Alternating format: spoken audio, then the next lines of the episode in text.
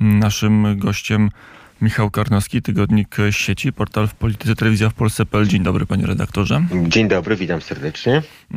No to dzisiaj w tym wypada nam zacząć cały tydzień w zasadzie od incydentu, jak to się mówi w języku dyplomacji w Przewodowie. Dwie osoby nie żyją, dwóch mężczyzn. Chyba wiemy, co się stało, ale reperkusje polityczne to cały czas będą się toczyć.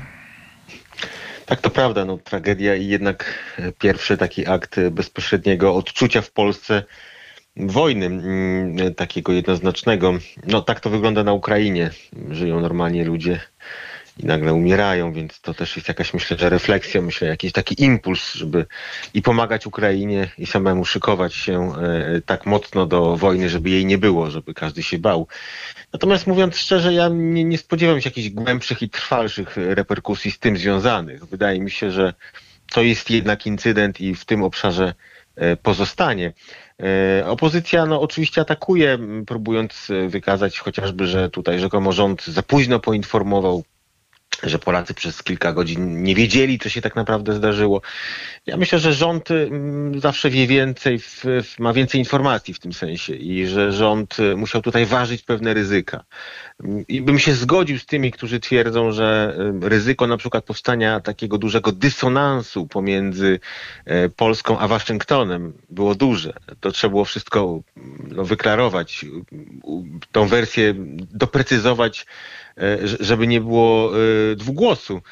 Jest oczywiście dysonans i pewnie za, o to zaraz pan redaktor zapyta, jest dysonans między Polską a Ukrainą. No, Ukraina jest w niezwykle trudnej sytuacji. Tak? Prezydent Zełenski mówi, że 10 milionów Ukraińców w tej chwili jest bez, bez prądu. Mm, e, jest presja amerykańska i może nie tylko na negocjacje, co przecież oznacza oddanie części terytorium. Ukraińcy czują, że to jest jakaś krawędź, że oni no, zyskują pewną przewagę, mogą pójść dalej, mogą wyzwolić cały kraj, a tutaj im się coś narzuca.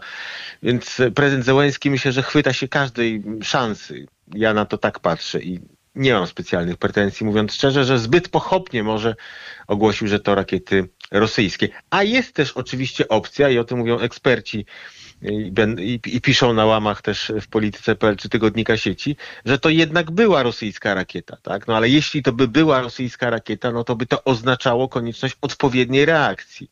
Więc pew, pewien znak zapytania, czy tutaj nie, doszło do jakiegoś mm, no, takiego ustalenia wspólnych komunikatów, e, żeby to jednak była rakieta ukraińska, nie rosyjska, też jest, tak? Też w stu procentach nie możemy powiedzieć, bo przecież to jest wojna, bo przecież tutaj e, i służby specjalne mają swoją rolę i, i, i bywały różne rzeczy na wojnie, różne rzeczy się opinii publicznej mówiło, także Amerykanie różne rzeczy mówili. Jest pewien, e, pe, pe, pe, pewna możliwość, że to była rakieta rosyjska, a ktoś nie chce dalej drążyć, więc no, myślę, że w tej sferze płcienia pozostaniemy. Mm, I Ale też są inne e, wątpliwości, bo nie wiem, czy już ustalono i, i wiemy, czy to była jedna rakieta, czy mówiono o dwóch wybuchach, czy to była rakieta w pełni sprawna, czy to była rakieta uszkodzona. E, wydaje mi się, że tych niejasności jest e, sporo cały czas, takich wydawałoby się najprostszych do ustalenia. No tak, bo no, tutaj pamiętajmy, że mówimy o tej rakiecie, która mm, jedna leci na Ukrainę i drugiej, która ją zbija. A właściwie o dwóch, które zbijają, bo z tego, co z kolei ja słyszałem, ja wiem, czy o, o, czym mówią eksperci, no to zawsze dwoma rakietami się, prawda, uderza, przeciwlotniczymi w, ten, w tę jedną e, lecącą, atakującą. Rzeczywiście, będzie tutaj wciąż e, wiele wątpliwości, wiele niejasności, ale powtarzam i podkreślam, no, nie jest to deklarowany, intencjonalny atak rosyjski na terytorium Polski. Mamy zaprzeczenia, byłby, by to był przypadkowy atak rosyjski na terytorium Polski.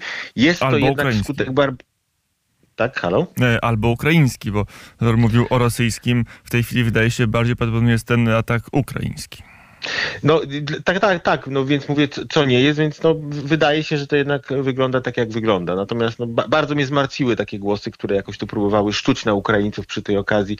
Naprawdę, proszę Państwa, wytrzymajmy jeszcze trochę, to jest mój apel. To jest kraj w dramatycznej sytuacji yy, i toczy się wielka, wielka walka o, o naprawdę ogromną stawkę, także dla Polski. Tutaj yy, zima, ja myślę, że każdy, kto może jak może, jeszcze powinien no, znaleźć sobie trochę siły, żeby wesprzeć Ukraińców i Ukrainę, czy tu, czy tam. E, to jest ten moment, w którym rzeczywiście ten hart ducha, wydaje mi się, jest szczególnie ważny. Wszyscy czujemy, że gdzieś na horyzoncie no, majaczy jakaś dobra perspektywa, że te zwycięstwa ukraińskie, wypchnięcie Rosjan e, tam za Dniepr w okolicy Hersonia, że to wszystko no, buduje pewne, pewne nadzieje, ale no, tym bardziej myślę, że potrzeba wytrwałości i wytrzymałości. Mm, e, to jeszcze e, opiszmy trochę reakcję mediów, bo wydaje się, że media e, też odgrywają ważną rolę, mm, zwłaszcza te media związane czy to kapitałowo mm, z, z Niemcami, czy to, czy to ideowo z, z tym naszym sąsiadem zachodnim od początku tego incydentu.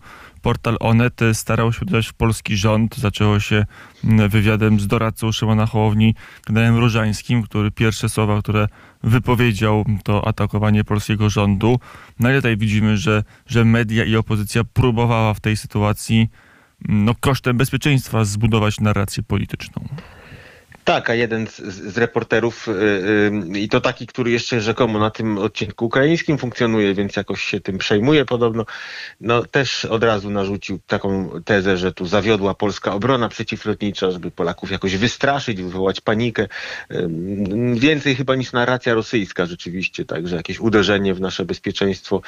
No, y, będziemy z tym mieli do czynienia coraz mocniej. Jeśli uznamy część tych największych mediów za taki gabinet krzywych luster, luster, to te lustra będą coraz bardziej krzywe. Wchodzimy w rok wyborczy i wszystko, absolutnie wszystko będzie tak, myślę, eksploatowane no maksymalnie, totalnie. To znaczy to będzie taki, yy, tak jakby tu Donald Tusk będzie tym, tym politykiem, który będzie właśnie mówił o Kaczyńskim i seksie. Tak te media będą yy, też coraz bardziej właśnie mówiły brutalnie i wulgarnie. Podobnie było z węglem, proszę Państwa, no zwróćmy uwagę. No, najpierw wielki krzyk, że trzeba natychmiast wstrzymać import węgla. Rząd to robi, no to jest oczywista reakcja polska, element szerszej, szerszej postawy wobec tej wojny. Potem jest straszenie Polaków, że e, węgla panie nie będzie, zamarzniemy, staruszki zamarzną, to wykończyć ma PiS, pisze jedna z gazet. Potężna operacja, ten węgiel przyjeżdża do Polski, no to zaczyna się historia, że to jest glina, to nie jest glina się okazuje, no to, że się nie pali na łopacie, no, no dobrze, no jednak się pali, bo na łopacie się węgla nie pali, nie w ten sposób, no to potem się zaczyna, że węgiel nie dotrze, no węgiel dociera, w tej właśnie chwili, myślę, do bardzo wielu miejsc, no to się w tej chwili, proszę Państwa, zaczęła kolejna kampania, że węgiel jest e, tutaj w Polsce, e, no, że cena jest na świecie w tej chwili spadła i że w Polsce spadła. No w Polsce spadła, bo rząd nawiózł węgla, właśnie o to chodziło i, i musiały zareagować też składy węgla rozmaite. E, natomiast na świecie cena węgla spadła, no bo dziś zawierane kontrakty gdzieś są realizowane w lipcu. Nam przecież chodziło o to, żeby ten węgiel był tu i teraz. To jest naprawdę gra, w której no, chodzi wyłącznie o taki, e, takie no, walenie sztachetą, jak, jak to kiedyś mówił Bronisław Komorowski, o żerowanie na wszelkim nieszczęściu. E, chociaż jest oczywiście pytanie, czy to, czy to będzie tak do końca skuteczne. Ja mogę powiedzieć tyle, że mamy taki zaskakujący sondaż, e, przeprowadzamy je regularnie bardzo uczciwie naprawdę dla portalu w polityce.pl pracownia Social Changes. No i ten kolejny będzie takim dobrym, dobrą informacją dla, dla, dla Zjednoczonej Prawicy, co, co dla nas samych nawet było zaskoczeniem, ale szukając w redakcji odpowiedzi, pytając dlaczego tak to w ten sposób idzie, zobaczymy czy to trend, zobaczymy jak inne sondaże, zobaczymy jak nasze kolejne, ale no bez wątpienia być może tu odpowiedzią jest to, że, że właśnie opozycja przegrzewa, tak? To znaczy, że jest tak totalna, tak kuriozalna i tak niepoważna. No, zwróćmy uwagę, no Tusk żąda teraz tarczy antyrakietowej, no człowiek, który ją skasował i, i tak dalej i tym podobnie, że, że to właśnie Polaków może jakoś odrzuca.